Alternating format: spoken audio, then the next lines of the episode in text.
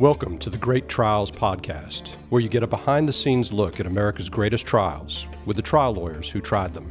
So I think another reason why the jury decided to compensate this family um, with this number is because of the husband. He was also he's also a CIA agent, and the love that he had for his wife and what he was doing for her now came through louder than anything. Please rise. Court is now in session. All right. Well, welcome to the Great Trials podcast. This is Steve Lowry along with Yvonne Godfrey. Yvonne, uh, how are you doing today? So I am good, except one of the things, um, depending on when somebody's listening to this episode, we're still in the middle of the coronavirus yes. lockdown, whatever. Um, and I, we are fortunate that we can do a lot of our work from home, but I think the flip side of it has been that everything is scheduled. Everything is scheduled. Every little phone call and everything has been scheduled. So my past few days have been like really busy, like yeah, really yeah. packed. Um, which is not i know that's a good problem to have for people compared to people who are out of work and stuff yeah yeah exactly i mean it is it is funny i've got uh, depositions this week next week i mean it's everything's moving forward uh, we're just doing it all by video so uh, it it's uh, it's an interesting time yeah yeah, and well, I, I mean, I, our listeners should know how casually you're dressed for this video. I know exactly. I was going to mention that not only you, Yvonne, uh, and Katie Bertram, our, our guests, are both uh, dressed very well, dressed, dressed professionally. I'm uh, in a t-shirt uh, and, uh, and and dressed very uh, casually uh, I've, I've, basically been wearing the same pair of pants for like the last two weeks. So, uh, I mean, me too. But that's what that's how I got you. I right. got you today. yeah, I lulled right. you into like a false sense of security. Exactly. Exactly. um, well, let me go ahead and introduce our guest today. I, I already mentioned her name, but it's uh, Katie Bertram. Katie is a fantastic lawyer from the Washington D.C. area. She's with the Bertram Law Group, and you can look her up at her website of blg-dc abc.com. Katie, how are you doing today? I am doing well. Thank you. Thank you for having me on. I'm excited to be on. I love your podcast. Oh, well, we, we really appreciate it. And we're so happy to have you on. And we're going to talk about just a uh, really fascinating case. But I also should mention, uh, you know, Katie's from the Washington, D.C. area. Yvonne, you know, I grew up in the area. So it's, uh, it's nice to see somebody from, uh, from, from where I grew up. Yeah, very cool. I, I like you guys could throw around some like DC knowledge, and I I have been there twice. Once in eighth grade for my eighth grade trip. Um, oh, and then once for with GTLA. I was gonna say like I was there. I was there with you, Yvonne, when we we went yeah. there. We actually toured the Capitol. It was yeah, that cool. was very cool. It was very yeah. cool. There you go. Yeah. Well, if you come back, if you come back, we'll give you a special tour. So let okay. me know. Nice. Sounds yeah, good. Absolutely. Absolutely. well, Katie, let me introduce everybody to you so they know who we're talking to. But as I said already, Katie is a, is the founding partner of the Bertram Law Group. I, I need to mention a, a number of accomplishments both she and her uh, law firm have had. Uh, Katie specializes in medical malpractice, and she is a finalist. I guess I should I should find out, Katie. Your law firm is a finalist for the MedMal Law Firm of the Year by the National Law Journal for 2020. Have you heard? Uh, yeah, we didn't we didn't win. We just uh, came in top five, but uh, you know I'll take top five. That's yeah, exa- absolutely top five. So so if, I mean that's just a great honor. Uh, and then is and I'm going to talk to you more about this, Katie, because I think this is just fascinating. But before you opened your law practice, you were the director of risk management at Georgetown University Hospital. So uh, you have seen both sides of, uh, of medical malpractice cases. Yes, yes. I was a defense lawyer first, and then I went in house at Georgetown, okay. and I did that when my kids were um, little because it was a you know, and it turned out to be just an absolutely fabulous experience. And then yeah. when I decided they were old enough for me to go back to practice, I missed being a trial lawyer um, a friend of mine said, "Oh, come on the plaintiff side," and I never looked back. Yeah. I am definitely wired for the plaintiff side. No, it's. Uh, I mean, it, I think all of us who are on that side, it's just. Uh, it, it just. I mean, I'm not saying I, have got very good friends on the defense side, but uh, but you know, plaintiff side is where I have to be, and it's uh, it's where my my heart is. I like to say that we uh, we weave the tapestry, and that they just try to shoot holes in it. Right. So. That's right. That's right. Well, as we all, like as I always give them a hard time, is you know we've got to win all twelve jurors. They've only got to win one. So exactly. Our job is. No, much, I still have good friends on the other side, but um, for me anyway, I really, really I get up and speed to work every day. I love it. Yeah. That's so, awesome. I feel like I never I missed my chance. I never did defense stuff. So um, it's like too late now. They don't want me now. yeah, exactly. We, we scooped you up too quick, Yvonne. yeah. well, uh, let me let me name a couple of other things. Katie has been named as a top 100 super lawyer in the Washington D.C. area. She's got an AV rating. Uh, she was named in 2017 as a Washingtonian top lawyer. Uh, she is an adjunct professor at American University's Washington College of Law and has been a commentator on CNN's Burden of Proof. Uh, she's also co-authored a a section of a, of a surgical textbook on informed consent. Uh, she's a graduate of the University of Wisconsin and then went to Catholic University School of Law. And then I saved this for last because I wanted to ask you about it, Katie. She was the captain of the uh, national champion rowing team in 1986. That's so true. That's, Just the other day. do you still get out on the Potomac and uh, um, and go so rowing? That's so funny. So I just re I just purchased a single, you know, uh, that a little boat that you can row in by yourself, and so I am going to do it again. I haven't done it in a long time. I used to row at a Potomac Boat Club for a while, but hard to get all that done with litigation. But, oh, it, there's yeah. there's no doubt. But I, I, I do notice that when I go up there, I, I, like to run a lot, and I love to run along the Potomac. And you see a lot of uh, you, you see a lot of rowers out there. Yeah, if you ever get the chance to do it, it's an awesome sport. There's nothing like it. Yeah. Well, I mean, I I don't want to brag, but I do have an indoor rowing machine that yeah. I used as basically a clothes hanger until this whole Corona thing started. Oh. So right. I'm basically ready for, to to challenge you to a head to head race. Yes, oh, for sure, for sure. If you're on your indoor machine, you're ready. You know, just read, uh, just listen to Boys in the Boat when you're doing it. It's an awesome book, and okay, you'll, you'll be over the top about it. All right, all right. Because right now now I'm just uh, listening to pop music, and um, yeah, I wouldn't say it's like overly peaceful. It's kind of yeah. a yeah. slog.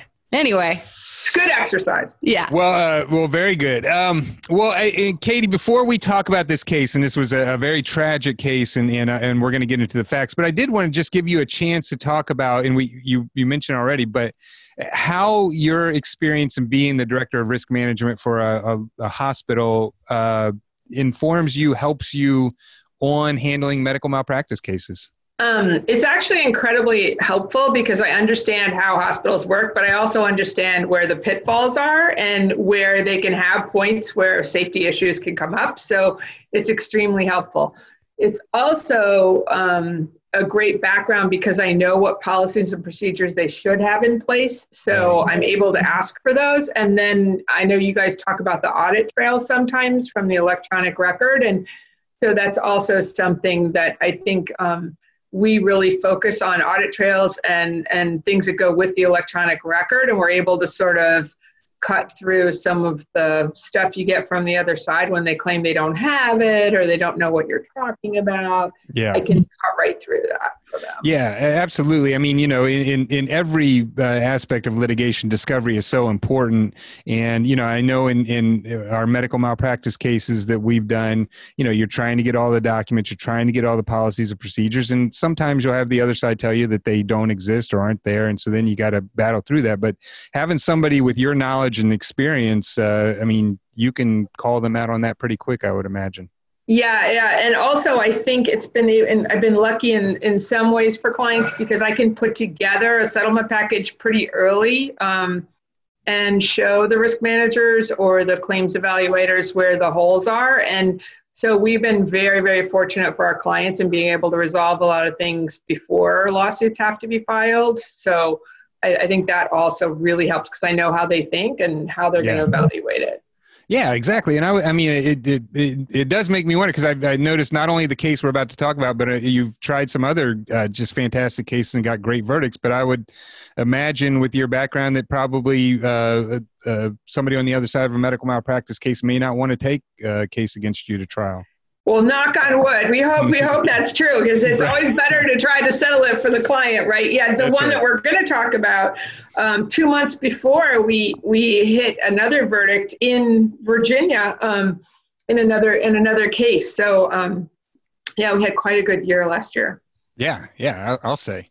Uh, well, let's go ahead and get to it and talk about this case. This uh, the the name of the case is uh, Sheldon Hervey uh, uh, for his wife Nancy Clifford uh, Hervey versus Virginia Neurosurgeons PC. Um, yeah, PC, and um, basically, I'm gonna I'm gonna do my best to explain the medicine here, Katie, and talk about what I, I it looks like went wrong, but just feel free to correct me where I've messed it up. But um, from what I understand, Nancy Hervey was uh, 59 years old, and she was a former CIA agent. Um, and and just a, an amazing woman, but she was uh, uh, went to a doctor from the neurosurgeons for uh, an elective lumbar laminectomy, uh, which basically is, is going to remove part of the lamina because of usually because of narrowing of the spinal canal and some pressure on the uh, uh on the spinal column.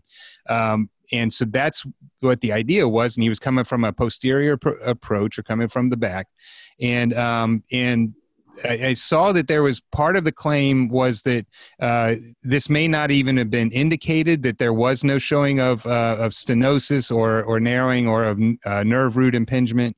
Um, but during this surgery at the uh, L2 to L5 area, I think it was uh, L4, L5 is where it was actually uh, the laminectomy was going to be the doctor um, basically lacerated the um, iliac artery, uh, which sits from a from if you're looking down at this at the spinal column and you're coming in from the uh, posterior approach, it's on the other side of the spinal column. So basically, you've got to go all the way through the spinal column to lacerate it.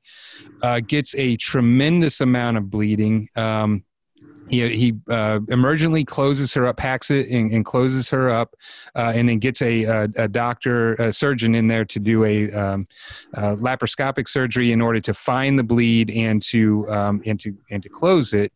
Um, and and and that happened around 11 o'clock that day. I should say that this surgery was back in October of 2015.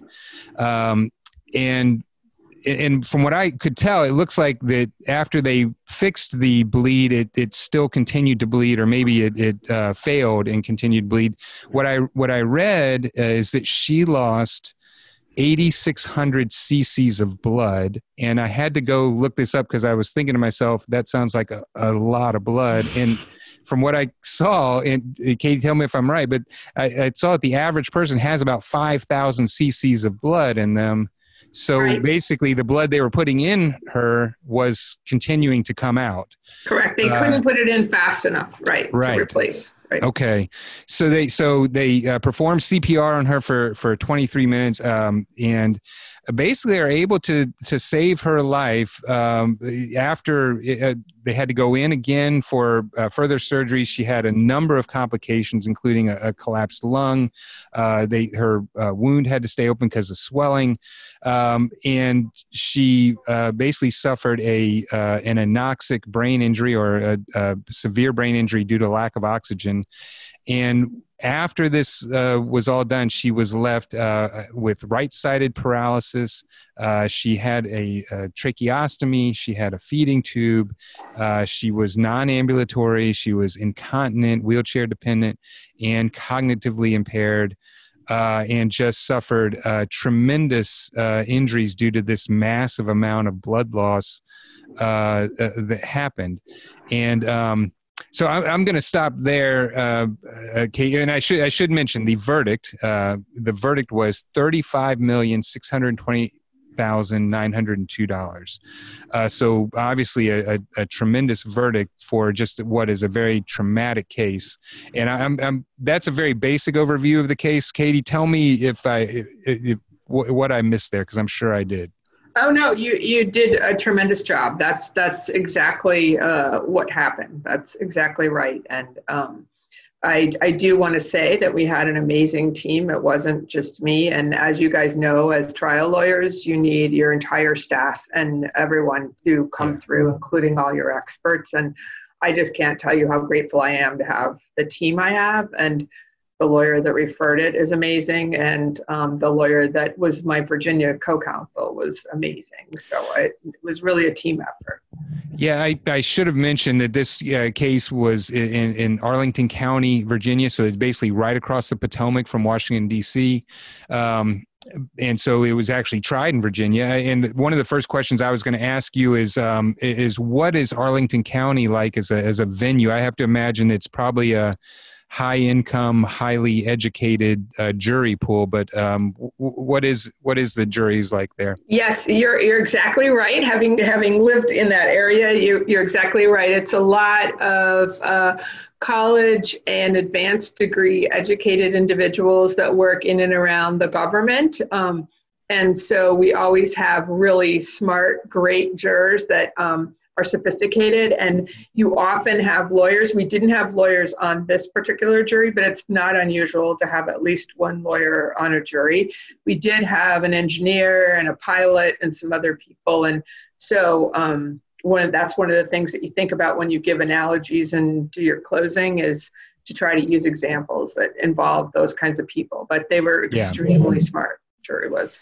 Well, and, and related to that, I'm I'm not sure what exactly you're allowed to do in jury selection in, in Virginia, but what in a MedMal case it, with that kind of um, jury pool, what are you? How do you handle that? What are you looking for? What are you trying to not yeah. have. in, in this jury pool, we had a couple physicians and a pharmacist and two nurses that we did not particularly want on the jury because we weren't sure um, what kind of bias they might bring uh, to it. And the medicine um, is pretty complicated in this case, given what happened. And so we didn't want anyone to bring assumptions to it that were incorrect. So we did spend some time exploring with those individuals, and there were several um, that we did think would not be necessarily fair jurors for us, but we were very happy with the jurors we ended up with. And and I will say that they ended up bonding, and it's a long trial. It's a two and a half week case. So by the time um, we were a week or so in, we could notice that they would all come in together. Some people brought snacks for the group. They would mm-hmm. laugh. They would all go to lunch together. And at the end, after the verdict, we were able, they reached out to us and we were able to find out they went to happy hour after the verdict to talk about the case and everything. Yeah. So, and then they contacted us and we ended up meeting with them twice to answer questions. So it was very, very um, nice and rewarding. yeah.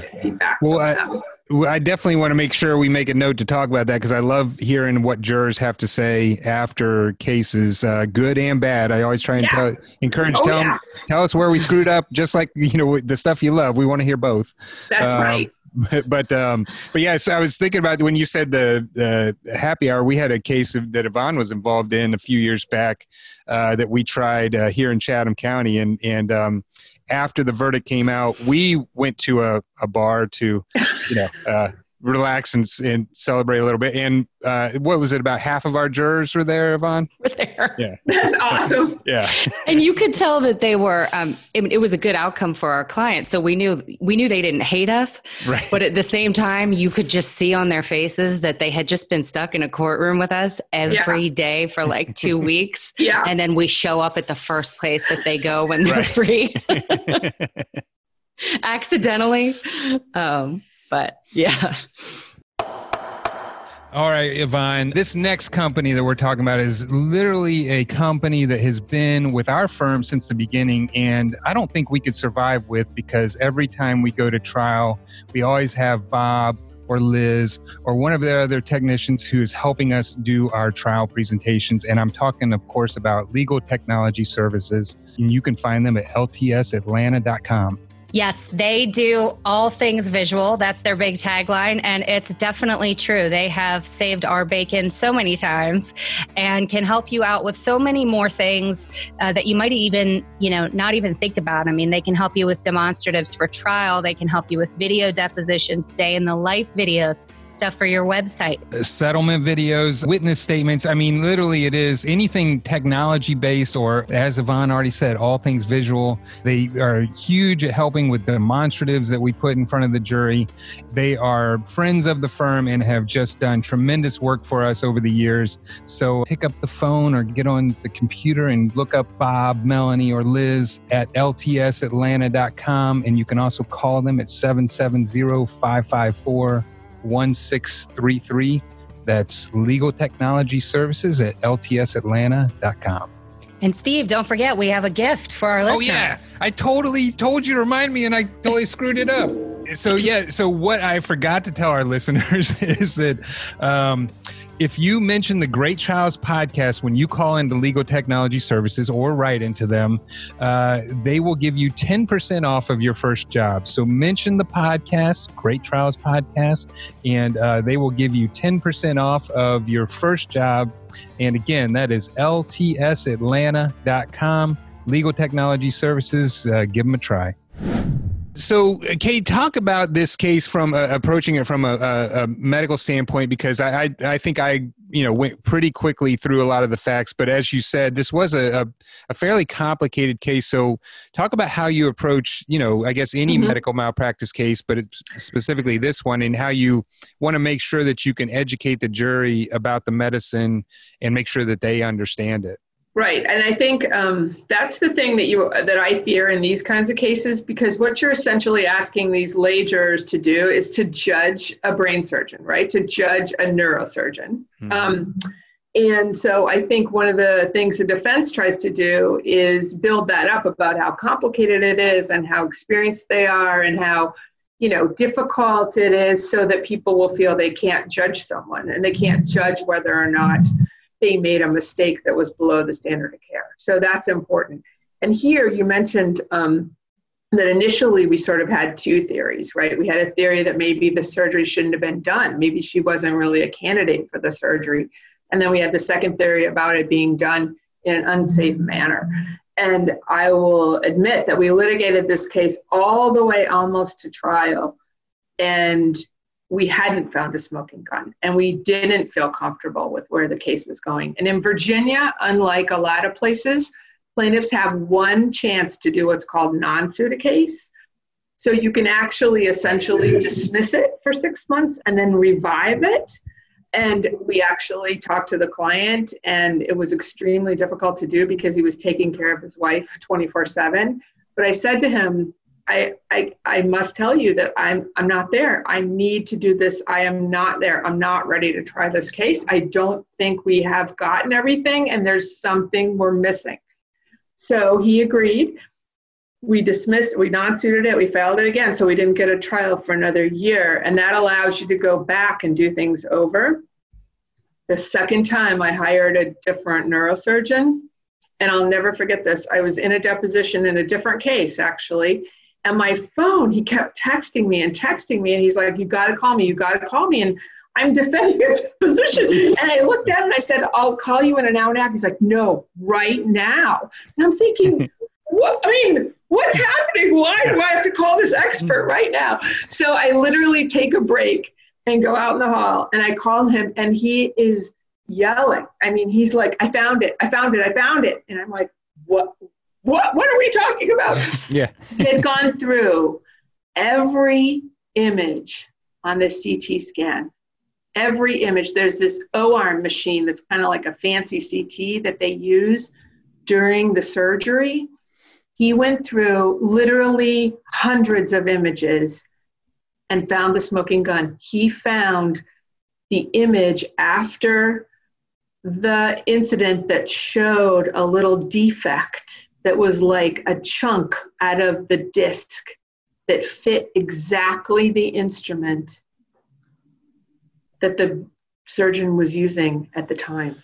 He found the smoking gun. That's, and I wouldn't have had that if I didn't admit that I wasn't ready and that I didn't feel like I had enough and that there was something in my gut that told me they were hiding something we might have lost that case and you you sent us your PowerPoint, and I, I that was in a, the first couple of slides, but you could you could see where there was a, a part of the of the spinal column uh, uh, missing, and then you overlaid the instrument on it. So that's what you're talking yeah. about about basically about how the how the uh, iliac artery got lacerated yes. by going yes. all the way through. Yeah, the the easy way to describe it is in this surgery, it's weird because the patient's on her belly, so her belly is down, and um, and so what they do is go, um, they go all the way through.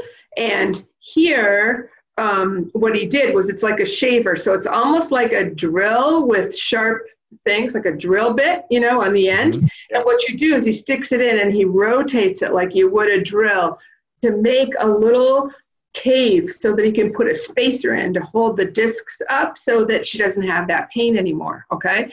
And so here, what he did was he drilled through it, but what we could see on this image, the exact trajectory and the exact size of the shaver um, had been, the bone had been shaved, the disc part of the bone had been shaved. So otherwise, you can't get through that space, right? You can't get through to where this huge artery is because your body has a safety wall. It has what's um, called an annulus, which is a bunch of essentially really tough tissue. And so that acts as a safety. So you're not supposed to be able to go all the way through the disc to this very dangerous, huge artery. It's one of the biggest arteries in your body. Right. So he had to he had to drill through it. And so we had it. And then I was like, okay, let's roll. And then I knew we could go to trial because we had the evidence we needed.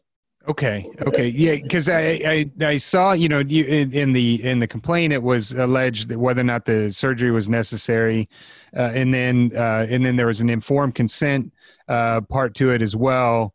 Uh, how much of a role did those two issues play in the trial, or was it mainly about just going, basically going through the entire column and in and in engaging the uh, the iliac artery? So we made a decision, as you do a lot of times as trial lawyers, which one, which horse we wanted to ride, and I am really of the opinion that simple is best, and yeah. if you try to chase too many rabbits, you catch none. So um, we go with our best theory. And here, given the smoking gun, it was clear to me that the technical error was the best theory. And so um, in discovery, we refer to the disc area as the safety zone. And there are articles that talk about it like that. And so what our safety rule was is that you can never go beyond the safety zone with an instrument. Um, and if you do, that's negligence. And so we tried to make it very clear and very simple. Um, and that that was that his act was unsafe because each instrument has measurements they're either colored or they're markings so that you know how far in you go so you never go beyond the diameter of the disc because you shouldn't ever need to go beyond the safety zone so that's how we explained it to the jury and then we had what we considered to be the smoking gun so I have to ask because I saw it in your PowerPoint that um, you had a demonstrative that included a carrot, uh, an, a banana, and an apple. And yes. then, and from what I could tell, it looked like you were using the apple was the uh, was the the spinal column. The banana maybe was the, uh, the uh, annulus, and then uh, the carrot was the artery. Yes. Was that? Oh, okay. I guess yes. right. yes. So my co-counsel has very young children, um, so I have to give him credit because he came up with that. Because the defense, their uh, theory in the case was that she had had a prior surgery and that she had a bunch of scar tissue. Now the prior surgery wasn't exactly in this location, and it was coming in from the other side. But that was that was their that was their theory. So um, they claimed that all of those tissues, that the disc and the annulus and the artery basically had melted into one. So if you think about it like I've got a sweater on, if you think that I have a sweater, I can just take one string and pull it, and it would pull the whole sweater apart, right? Mm-hmm. So their idea was he wasn't anywhere near violating the safety zone. He just saw a little piece of disc material in there and he went in to pick it out. And when he picked it out, there was scar tissue, and that scar tissue was connected all the way to the um, iliac artery, and that that's how this happened. And there was no way for him to anticipate that, and it's just all her scar tissue. Okay. So the way we used the apple, the banana, and the orange was to show people that while things can be adhered and things can be smushed together, it doesn't mean that they are one, right? It doesn't change the fact that they're separate entities and separate um, parts of your body. It just means they're pushed together. And we did get feedback from because we thought, wow, are we simplifying this too much? I mean, this is a very serious case, you know, and are they going to think we're treating them like third graders? We didn't have anyone on the jury that had less than a college education, and I'd say three quarters of them had graduate level degrees. Um, but they loved it, and, and they told us that afterwards. They said it was good to lighten it up, but it actually helped them understand that the skins on all those things stayed intact, that you couldn't just grab something from one and pull all the way through to the third. Right. So it was really helpful. I um I'm obsessed with this whole PowerPoint. I think it's I like that that like one of my notes for questions to ask you. It just says obsessed with closing PowerPoint. Um, well, because I think the I think that visual, but the entire PowerPoint is extremely effective. Thank you. Um, I know you guys talk about using um, using an IT person or somebody in a hot seat and I don't I don't go anywhere without my hot seat guy. I mean, yeah. and he and I have worked so much together that I I don't even need to say the number of the exhibit. He knows exactly what I'm doing. And so we stayed up till like three o'clock in the morning putting this closing together um, in our hotel, which was across from the courthouse where we live. and um, he's so fabulous because together we can put this, you know, we just sort of know how to work together and it, yeah. it, it works out. So.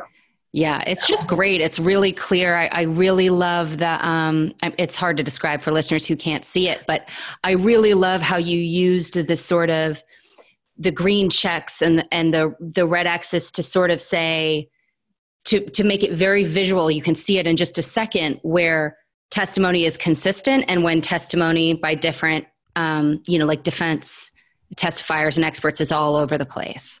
So, and we did that a lot. I didn't give you all our demonstratives from trial, but we probably have 50. Um, I am of the school of thought um, of it's really how people make decisions and strategically how you sequence a case is so important. And one of the things that we all know, even from driving, is that you remember shapes and symbols way more than you remember words, right? Lawyers right. are weird because we love words, but the rest of the world is, is normal. Um, so you have to yeah. you have to kind of talk to normal people. Um, and so all those reds and greens are really important. And then just showing them the balance, you know, they don't even have to get into the details, but they see where the issues are and where the gaps are.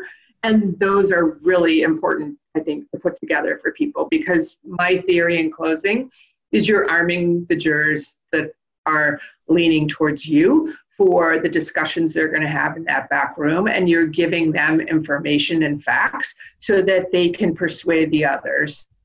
And so that's what i think my job is and i want to make sure that i give them the data and we have super smart jurors so if you give them the data they will help you yeah, I, I, Yvonne, what you were talking about, I, I noticed because I, I, love doing the uh, same thing that um, what, what Katie did here, which was is taking you know all the defense experts and including the defendant doctor, and then just showing how they disagree with each other.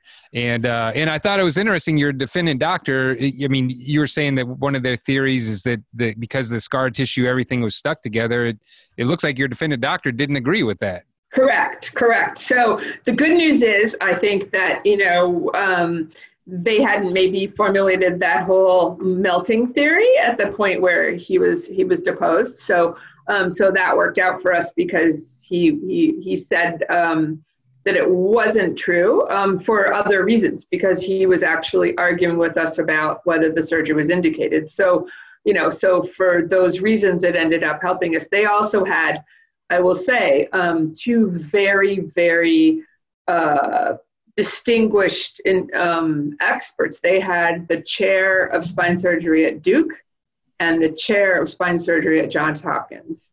Oh. And those were their two standard of care experts. So, um, but we don't really, um, in general, we don't depose um, the experts in Virginia. Well, I don't do it anywhere actually, um, on their opinions. In Virginia, they have to sign a very, very detailed report that provides you with all their opinions. So I take a 30 minute um, deposition with what I call gets, and I go in and get the things that I need to cross examine them before they have any idea why I would be asking those questions. And it takes a lot of time to get ready, but I literally say, I want half an hour or I want 45 minutes from this expert. That's it. I, I do it on videotape um, and I only ask the things I need to ask. So here, the jury did share with us afterwards um, that one of the experts was happened to be president of the Neurosurgical Association when he was testifying. And he commented on direct, even though we tried to keep it out, that he wasn't keeping the money, that he was donating the money back to Duke. And we thought that might really hurt us. And um, so when I crossed him, um, oh, I, I should say that I love Pat Malone's book about cross examination. I recommend right. that to all people. I think it's really good. Um, so when I crossed him, I knew I couldn't really cross him on the medicine because you know you can't cross a neurosurgeon on the medicine. So what I crossed him on was his bias and how he had never testified for a, a plaintiff ever, and uh, that he basically was testifying for members, and he slipped on cross and said members of the club, and oh, that I mean. Oh, cringe. yeah. And then the other guy from uh, Hopkins was great because he wouldn't tell me how much he earned testifying he wouldn't say it. So I said, could it be 50? Could it be 500,000? He's like, I just don't know. And so the jury, of course, thought that was crazy and yeah. outrageous. And I know he did that because in Maryland, you can only have, earn a percent, certain percentage of your income from testifying or you wouldn't be qualified. So I think that's why he didn't want to tell me. Right. But, um, you know, the jury really didn't believe them because they came across as, you know, completely biased for the oh yeah defense, so yeah. Yeah. We've had steve i'm trying to think of what case it was but like you'll come across the experts who say that they just don't keep track. Yeah, yeah, yeah. yeah. and it's never like, credible. Yeah. I mean, right you, right because everybody knows generally what their own income is right? Oh, right yeah. yeah. Yeah. So just those little things and there's a lot of good pointers like that i think in um Pat Malone's book. I think it's excellent for those things because it sort of teaches you there's like three or four strategies of how to cross. And so you don't have to cross these guys on the medicine. You're not going to be able to win that, you know? No, yeah, that's absolutely right. And I'll, I'll just add another little story. I had a case where I had a, a psychiatrist uh, who was testifying for the defense on the stand, and, and she had come from Macon to Savannah everybody it's a it's a straight shot on i-16 everybody knows that it takes about two to two and a half hours to drive from macon to savannah. Okay. and so I, I just happened to ask her on cross. I said what'd you charge for you know driving to savannah? And she said i charge four hours. And i was like i looked at her i was like you charge four hours for driving to savannah? And that that one question just undermined everything else she had to say. Yeah yeah Nobody. I'm a true. I really think it's not a good idea in most circumstances to to depose them because they're just letting them practice, and then they get better. And then when you see them at trial, they're better. And a lot of times for us, I don't know if this is true for you guys, but the lawyer for the defense that's going to end up trying the case, he or she might not be the one doing all the discovery, right? And they may yeah. kind of swoop in at the end and try to learn the case. And if they don't have depos to learn it from, I think you know you're you're at an advantage. So I, you know, I, I love that idea. In Georgia, we don't have reports, so we've got to. I mean, if you really oh. want to learn their opinions, you got to you got to take their deposition. Oh, yeah. But I, I love that idea of just going and getting the the key points and just you know keeping it short and sweet and right to the point, and then getting out of there. Yeah, so we spend hours and hours figuring out how to craft the questions, and then I have them usually on um, note cards. And so I, I mix them all up, so I don't do them in any kind of order, and they're they're worded very much on purpose, either using like phrases from a jury instruction, or there's there's very much thought gone into each specific question, and and you do it fast, rapid fire, all mixed up, and they can they really they really can't. Uh, can't keep up and they don't and and so you get a lot of honest answers and i also make sure like in an imaging case like this to take an image to show it to them, to make them sign it and point out something that I think is helpful so that I can use that to cross another expert. So it's all integrated and thought out and and it's really, really very helpful. And yeah. I would recommend that people think about doing that if that is awesome. Those are such good ideas. I also can't stop thinking about how terrifying it would be to get deposed by you. right. With those flashcards. Just like yeah. I mean, I don't have anything to hide, but I'm just do you, saying. Uh, do you uh, wing them at them like David Letterman after you're done with them? You know, I kind of do hold them up, and then I and I also make sure I have my nurse with me at those. Um, or sometimes I have an expert on the phone because right. you're allowed to do that. And if you're only doing it for half an hour, why wouldn't you? Right? Yeah, because yeah. then if you get some crazy answer that you don't, you know, understand, you can take a break, go out in the hall, figure it out, and maybe come in with a better question, you know? Right. So I, I think that's the other thing that's worth it. And then it doesn't take anybody long to read those depos either, you know? So, Yvonne, one thing I've learned in this business is that you can't go get a great trial verdict to be talked about on the Great Trials podcast unless you get the case in the first place. And that's why we're talking about digital law marketing.com. It's digital law marketing. They are a great company that does website design, SEO, social media marketing, content marketing, and everything you need to market your firm online. Yeah, I mean, think about it. The first time that you hear about whether it's a lawyer or a law firm or a business or a doctor, what do people do now? You look them up. You just you you Google them. And so your website has to look good. Your content has to be good. And that's what digital law marketing can help you with. Yeah, and they make sure that you can be found too, because you can have a great looking website, but people type into Google and you don't come up at all. They will help with that as well. And the thing that I really like about digital law marketing is that they don't go out and market for your competitors. So if you get them for your area, they won't go across the street and go advertise for a competitor or law firm. They also have such a fantastic team. They, when I made partner at the firm, they sent me flowers, which was so nice and such a personal touch. Uh, they do our firm's website, and for better or worse, it's very easy to find me in my headshot that I hate right. because they're so good at what they do. Exactly, and and you know the thing, uh, another thing I like about them is they're they're extremely responsive, as you said. Like if you ask them to do something, they will get it done that day, and they don't overpromise. They won't tell you things just because they think you want to hear it. Which, without mentioning names, I've heard from some other website marketing companies, and digital law marketing will not do that. Yes, they're so, awesome. So call uh, Digital Law Marketing. You can call them at 877 916 0644, or you can look them up at digitallawmarketing.com. Again, that's digitallawmarketing.com. And tell them we sent you that is one of the you know frustrating things about getting ready for trial especially sometimes you know we'll have uh, other lawyers work up cases and then we'll come in and try it and sometimes you'll see like a 500 page deposition and you're like ah, i gotta get through here and figure out what this guy's opinions are. Right. You know um, i think it actually takes a lot more work and thought to think it through and to do a very simple deposition, but to only ask the key gets takes a lot more work. And then you're a lot happier afterwards because your transcript is half an hour, you know, and your yeah. experts only have to read half an hour. So all that multiplies, you know, if, if you have a 10 hour deposition, your experts are going to read that and bill you for that, you mm-hmm. know? That's right. So it's a lot of work ahead of time, but I think it's the way to go. Well, it certainly worked in this case. So, uh, um, you know, I I, I think it uh, sounds like a great idea, and I, I, I love the idea of it. So, um, well, um, I, I, I, wanted to give you a chance to talk a little bit more about um, about your experts in this case and, and i know you you you talked about the expert who sort of found you know what happened but how yeah. how you know overall i guess we can make this two parts how did your experts do and then as far as the the family as far as your client nancy uh you know who mm. who how did how did you present them to the jury and did uh, was, uh, did she come into the courtroom or did her husband testify and just talk us through that yeah.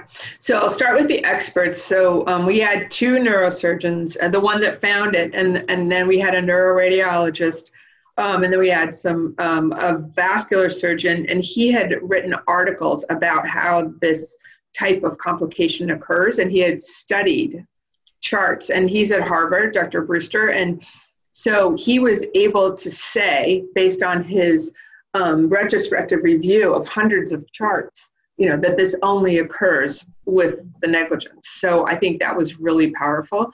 Um, the neurosurgeons and my neuroradiologist, this this trial was in the fall, and they both couldn't come live to trial, and we didn't know that.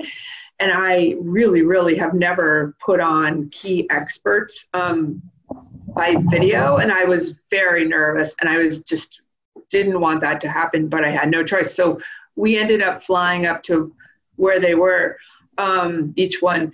And we did, I took a special, um, I interviewed and found uh, some court reporters and videographers that do that picture within a picture. Mm-hmm. Yeah. And so we did a lot of practice with that. And, and then my hot seat guy has a screen in the courtroom that is just huge. I don't, I don't really know. I think it's like 10 by 10 or something. And so when we played it, it was actually it went quite well and, and, it, and it looked like the person was there in fact they were sort of larger than life so it wasn't bad so i was pretty pretty happy with that um, even though i wouldn't want to do it on purpose but the other i thought my experts um, all did very well and they all stayed very consistent the funny story that i have that this has never happened to me but i was the night before my neurosurgeon who was coming live had to come. Um, we try to get experts that are very very consistent and close to the practice of the defendant you know so these were um, surgeons in private practice not academic guys but real boots on the ground guys that do spine surgery every day. So my spine surgeon from california said to me katie i'm going to come on the red eye right from california i'm like no no no no no no no no no you got to come the night before you yeah. don't understand i'll have a heart attack you you no no no i do it all the time i'll be fine i'll be fine i can sleep i'm like no, I'm going to lose my mind. So, long story short, he talked me into it. So I'm, I go to sleep. It's 12 o'clock, I guess. My phone rings in the hotel room. I sit up like, you know, I answer the phone. He's like, you're going to kill me. Now I have adult children. So I said, first of all, who is this? You know, I'm like, I, I don't know who this is. He's like, this is Michael. Like, why am I going to kill you? Why aren't you on the airplane? He's like, I'm at the airport and I forgot my driver's license. I'm like, oh, what? You know? So, you know, we had this discussion. Long story short, he has that, um, there's clear, right, where he can right. go through with his finger. So he got, so he got through. Um, so I did not sleep one wink because all the time we figured out at the end clear. Oh I could go through the air. I was like, the adrenaline I was like, forget it. I, I can't go back to bed. so yeah. that's my yeah. That, so he got there. He got there, and it's, it's fine. I I mean um, I've I've been there. I, I've I've been I've been there in terms of I lost my ID while visiting California, oh. and then had and I was like, how am I going to get home? Because I couldn't even get a new ID. Yeah. Um, and it's just interesting. They like didn't. I had a picture of my driver's license on my phone, and TSA did not want to see that. No pictures of anything they don't care about. They ended up being like a business card, um, like a prescription bottle with my name on it. Hmm. Little things like that that had my name on it that were like physical things that they thought were like pretty reliable. Huh. Yeah, they didn't want to see a picture of my driver's license. I was like, "Are you sure? It's yeah. it looks exactly like me." Like, but I did get through. Um, so there are ways to do it, but it's not ideal, and it involves a very thorough pat down. yeah, yeah, I'm sure. you don't. Yeah, you don't want to have that. Yeah. Yeah, but anyway, so he got here, and I think he really did a great job. And one of the things that I asked him on direct is, "Tell me what you were doing yesterday." And he's like, "I did two of these surgeries yesterday." So yeah. it was kind of nice because he was boots on the ground, did a lot of this, you know, trained at Hopkins, um, and I think he just came across as a real guy telling the truth. And yeah. one, one of the other struggles here is when, when everything's from the back, all the imaging is the reverse. So you have to be careful to make sure the jury's understanding left from right, left from right, left from right. And one of the things that the defense did that we caught was they didn't actually use imaging. They used like pictures of imaging in a PowerPoint and they had covered up kind of um, which image it was, which series and which shot. And so we had to approach the bench and have them uh, reveal that. And then I made a motion to strike it because it was actually the improper location. And the judge didn't strike it. But um, the jury told us afterwards that they knew why I was doing that, and they thought the judge should have stricken the stricken the evidence, which was just fascinating that they could get all that. Yeah, yeah, really. What was happening? Oh, I forgot to tell you, this was this judge's first trial ever. Oh wow! You mean uh, like the this is a new judge? yeah, she just got sworn in. Oh. And we, first trial ever, had they been a trial lawyer? Or? She was a lawyer okay, and she okay. was a trial lawyer, um, but she did uh, other kinds of work. So, but she was fantastic. She did, a, I mean, she did a great job. Yeah. Um, wow. Yeah. Um, so that was a little, a little crazy about this case too. I, so I meant to ask you, I can't, um, Oh, because you mentioned how your expert had done two of these procedures the basically the the previous day. How is how is this procedure like if it's done well how is it supposed to go? Like what's the recovery supposed to be like? Right. Okay. So actually this is one of the most um, this approach is not as popular as some other approaches but having this surgery to have disc material removed and a little spacer put in is one of the most popular surgeries in the whole country. So this this particular complication is extremely rare but it's something they all have to watch out for because it's deadly right? So most people would have this procedure. They would go home the next day. Okay. And they would start walking and start physical therapy and and do quite well. Um, so this is not a particularly risky surgery. She was she had no strange other medical conditions. She was not obese you know nothing like that. So um, and you guys asked me about her. Oh um, so I think another reason why the jury decided to compensate this family um, with this number is because of the husband. He was also he's also a CIA agent, and the love that he had for his wife and what he was doing for her now came through louder than anything. I mean, he's just this devoted, wonderful person, and he's hired this amazing caretaker that comes to his house and she um, she's taken for swimming. She's taken for choir lessons. She's taken for therapeutic horseback riding, which takes like four people to hold her on a horse. I mean, he has done more than I. I, I have said this to him, and I would say this to anybody that if this happened to my husband, I hope I could be half, half as devoted as he is. I mean, yeah, unbelievable. So wow. we did have to make the decision about like a day in the life or something. And I have done day in the life before, but I don't particularly like that because I feel like it can be kind of staged or look a little staged. And I know that you have to be super careful about, you know, bringing people into the courtroom as well. So what we decided is to interview the caretaker on the stand in detail about what she does every day. Nancy, because of her brain injury, um, can actually, she doesn't have uh, a lot of filter. So, one of the scary things is she sometimes shouts out, she sometimes randomly shouts swear words. So we were a little nervous, but we decided um, to just have her come in to meet the jury and and to hope that that um, would would go okay. So we just had her husband wheel her in, and the lawyer that had referred the case to me was he watched the entire trial because it was his neighbor and he knew them very well, and she knew him very well. So he was sitting in the front row. So her husband just wheeled her in and um, I said to her, Nancy, can you say hi to Joe? And she's like, Hey, Joe. So she actually did recognize him and said hi to him. And so then we kind of wheeled her out. And that was, a, you know, I, I really wanted them to, to meet her. Um, but I didn't want to put on anything that people would think was disrespectful or, you know, um, but I thought that was a good warm moment and you don't need more you know um, yeah. i think between the husband and the caretaker was just i mean she was so real and she clearly loved nancy and did so much. She explained all the physical things she had to do. And so we got it in and then the defense did not cross-examine either the life care planner or the economist at all. And the jury did comment on that. So i think the jury felt um, that uh, they there was nothing to dispute because there was no cross on those. So Got it. I we've done day in the life videos a lot, but I um and I I feel like in part but I, I, could see it being really effective to instead of that have the caretaker just describe everything in detail i mean i usually think about it as, as something visual being more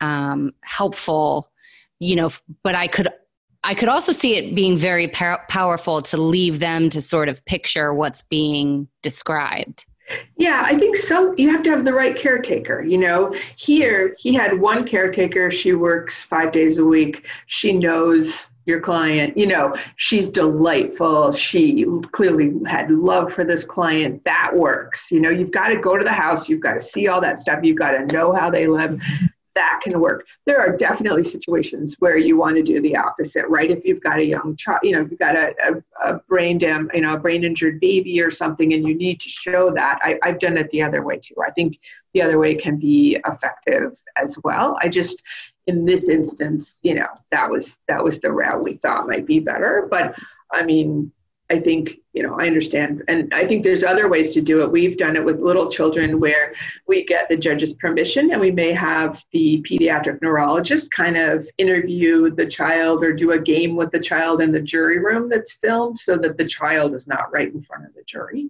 So that's another option that we've um, been quite successful with so that they can get a sense of what's going on and the limitations without the child having to be in front of the jury. Mm-hmm. So very cool. Lots of cool ways you can do it.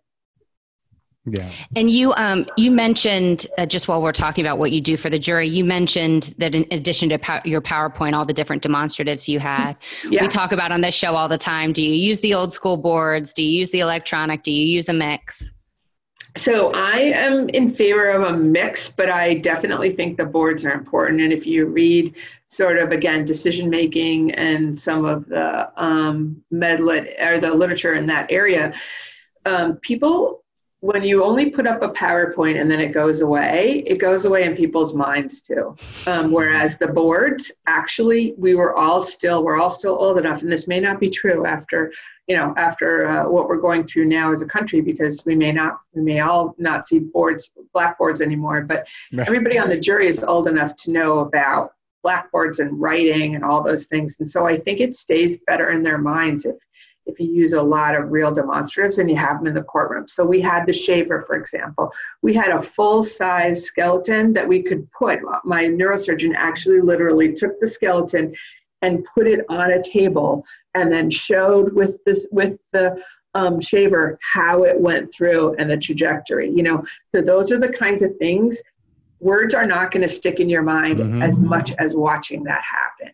So, oh, yeah. you know, those things, and and I think those are really important. And it's important for us to do multimedia because people learn in different ways, and the more ways they see it, something's going to stick. We also always take pictures of every witness. My nurse does with her iPhone, and so we have them in the outfit they were in that day. And that's also something we often put into a PowerPoint at the end, um, depending on the kind of case and how many witnesses there were, so that people can connect again that person's name with what they look like if they said something important. So it's another thing that's a good hint. Yeah. I'm yeah. a junkie. So. Yeah.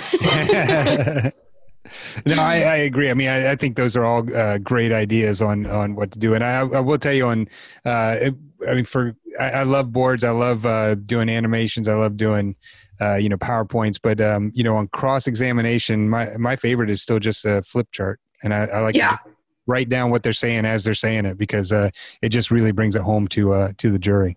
Yep, I think that's right. Yep. Well, um, I, I, wanted to ask you. I noticed, and, and I think this goes with part of their defense, but you, you have in your PowerPoint the issue of whether or not uh, a wrong level surgery is okay. Was that because of their defense that they were arguing that there was a scar tissue, but the scar tissue was at a different level than where the surgery was being done? Um, no, so that they're two. So I knew um, from doing my homework on their two standard care experts, I had other depos from other cases where they had been experts, where they had defended neurosurgeons who operated on the wrong level. Now, okay. so what I used that for is to show the jury that they might be pro defendant because no layperson thinks right. it's okay to operate on the wrong level. And right. both these guys had defended doctors who did that. So, again, a way of showing bias to discredit these really um, sort of designer experts who had amazing looking credentials and experience um, the way to sort of attack them. So. Yeah. No, I, I mean that's. Per- I mean you're exactly right. It, it's. Uh, um, I mean to to think that you might go in for a surgery on your spinal cord and the doctor might operate on the wrong level and then that's somehow okay. No juror is going to be okay with that. That I can imagine. Yeah.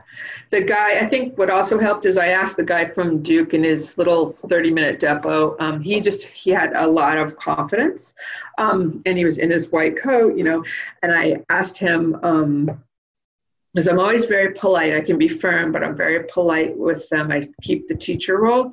And I said to him, So did you see this defect? Because if you think about it, there's no wrong answer from our point of view, right? He's either going to say yes, at which point he never put it in his report, or he's going to say no and look dumb because now we know it's there, right? Right. So I opened up my depo of him and I said, Did you know that this defect was there? And he said, Of course I did said, Well, how come it's not in your report if you're a neutral expert? Right. I just didn't think it was relevant. Okay. Yes, So, exactly. right. so that's the kind of thing, like if you just noodle around and think through those things ahead of time, you can come Mhm. up with, I mean, Well, and was that was that the same expert um, who like left out that imaging from like his file or whatever? Yeah. Yeah, Okay. Yeah. That's no good. So- not good, not good. Doesn't look good. Uh, Yvonne, tell our listeners what kind of lawyers we are. Oh man, we are well. We're plaintiffs lawyers. We're trial. Yeah, we are plaintiffs lawyers, and plaintiffs lawyers only get paid when what happens? When you get a good outcome for your client, either settlement or trial. That's right. When you close the case, as uh, as our friend Alec Baldwin says, always be closing. That's when you get paid. and the best thing that can help you get paid is a good case management system. And so we are talking about CasePacer.com. That's CasePacer.com. It is a case management system that is cloud based, designed by personal injury lawyers for personal injury law firms. Yeah, and Steve, one of the things that's really cool about it is that it's case based pricing instead of the number of users. So the expense makes sense for the size of case and the complexity of the case that you have, but as many people as you need to can use it. Right. So if you're doing something like a mass tort litigation where you might have lawyers from all over the country helping out on it, all of them can access Case Pacer without increasing the price of using it. It helps you move your cases forward. They have secure, anywhere, anytime access. And then what I thought was really cool is this discovery app that they have on their system. Yeah, for our lawyer listeners, you and your staff spend a lot of time dealing with your clients, getting information from them, getting documents from them. And Case Pacer has this app that will actually help you with intake and with getting documents from potential and current clients. Yeah, so it makes it really easy to handle, uh, especially a large number of cases. And it's cloud based. I hear people say that all the time. I don't really know what it means. It just means that it's uh, some sort of uh, magic is going on out there, but it's based in the cloud. Cloud based is good. You can get online or you can use the app to access your case management info from anytime, anywhere. We encourage our listeners to check out casepacer.com. You can also call them at 317 218 4715. That's casepacer.com. And tell them that we sent you because this podcast runs on caffeine and help from our sponsors. Well, uh, let's talk a, a, little bit about damages, uh, and and you know, I mean, so uh, as I want to remind our listeners, this was a uh, over thirty five million dollar verdict. Um, I saw from your your um, presentation that the past medical bills were a little bit over eight hundred thousand. The lost future income was about six hundred, a little bit over six hundred thousand, and then the present value of the medical needs, I think, were uh, somewhere between eight and nine million Correct. um, giving you giving you a little bit over nine or uh, uh, um, you know of, of special damages or of what we call blackboard damages right. so um, talk about how you got the jury to 35 million um, well, so I never asked for a number because I felt like um, I mean, so I could see jurors crying when I was giving closing. So I, I really didn't want to insult them, and I had no idea what they would be willing to give us. Um, so the argument I made was um, really based on what Mr. Hervey said in his direct testimony, which is that all he wanted at this point was for Nancy to be happy and safe. And so I went through the pain she has every day from contractions. She knows that she's brain damaged. Um, and she sometimes fights when anyone tries to change her diaper. And we had that explained that it's because she's embarrassed. And so I kind of went through some of the things that she has to go through now versus being a CIA agent and going to Chernobyl. Right.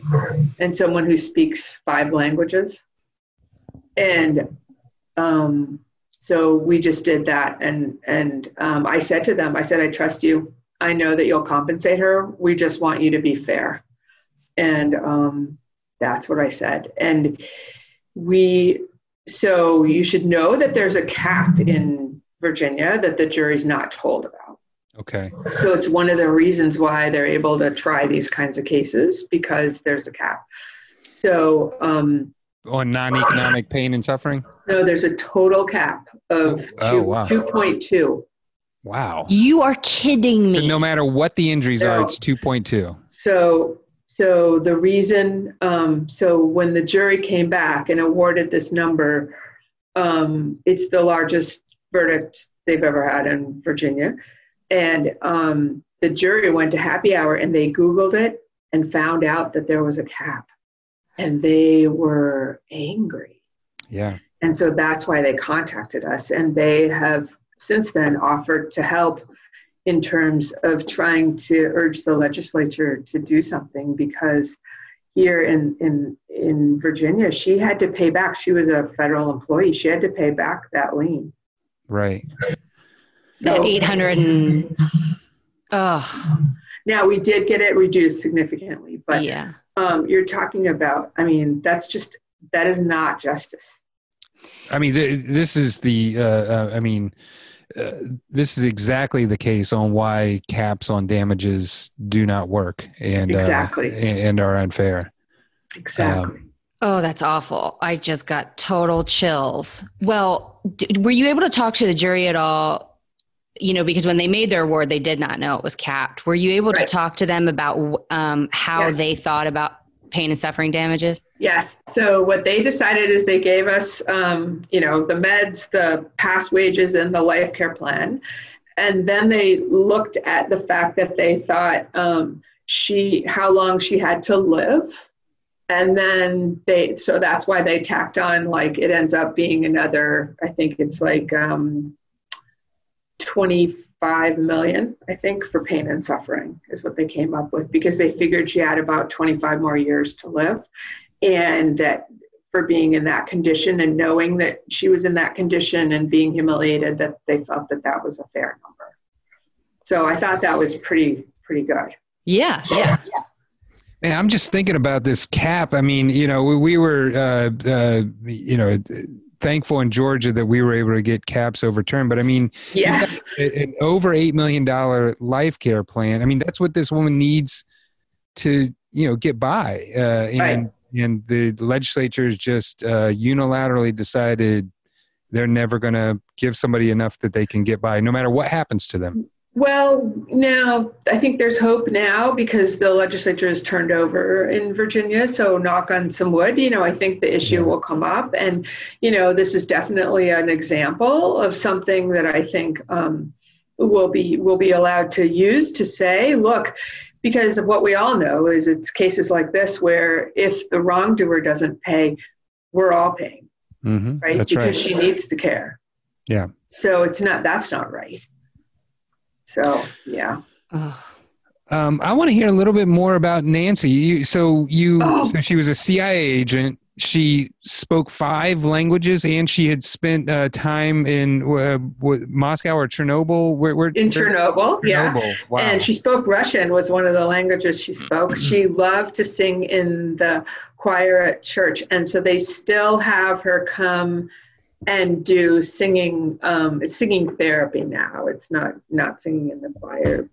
Um, and she she loves going to baseball games. They go to baseball games, and her husband takes her to parks and, and does all sorts of amazing things with her on the weekend. Um, and so he is giving her the best possible life he could. And but one of the things they needed the money for is because she can't go upstairs. So so for the three years until we went to trial, um, she was li- she's living in their dining room in a hospital bed. So you know when I made that decision to say I can't go to trial yet, I gotta I gotta look at this case again.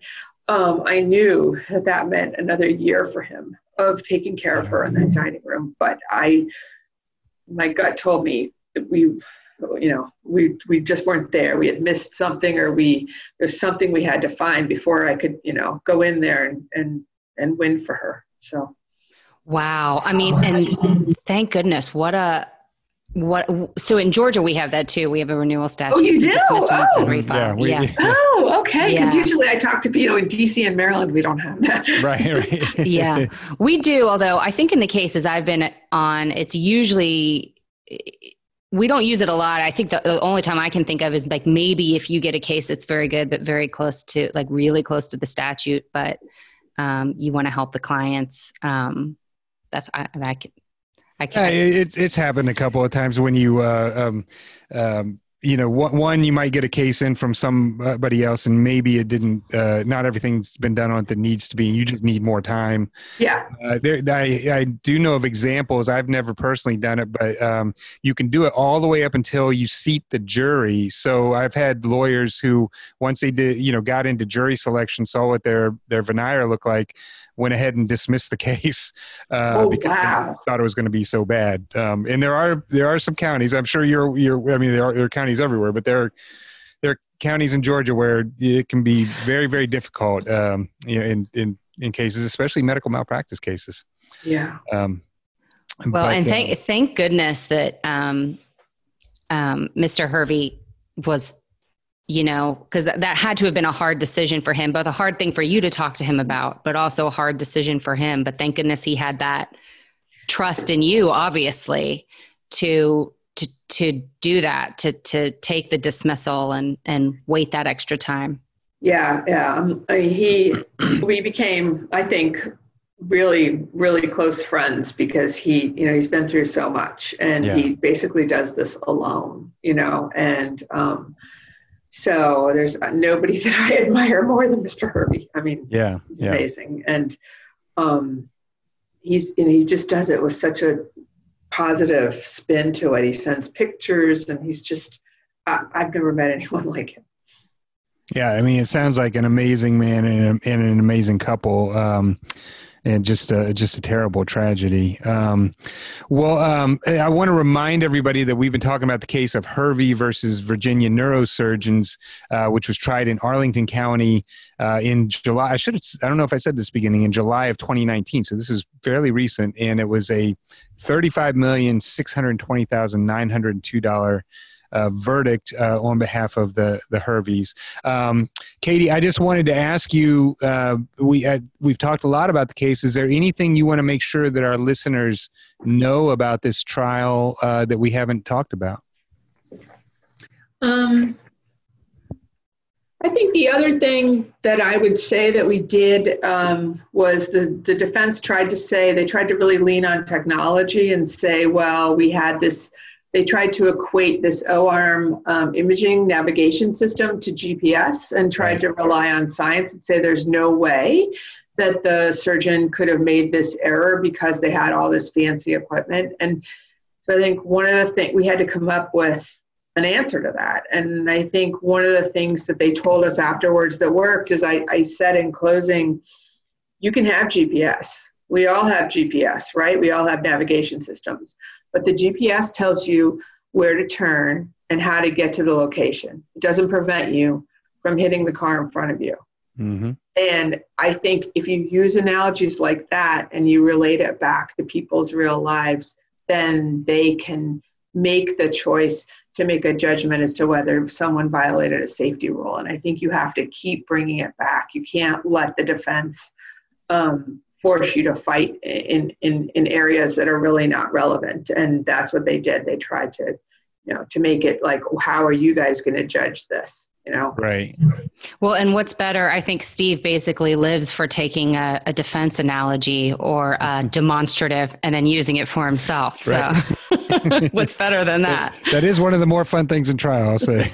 yeah, yeah. And we did, we had several. We had an engineer, we had a pilot. And so I tried to really use analogies that they would, you know, that they would understand and examples that you know, in, in the uh, rebuttal, we said you can't cheat physics. You know, this is the trajectory. And knowing that we have a pilot and an engineer and that the exact size was measured. And so, you know, I think we tried everything we could do to really make sure that we were giving examples that these jurors, these specific jurors, could relate.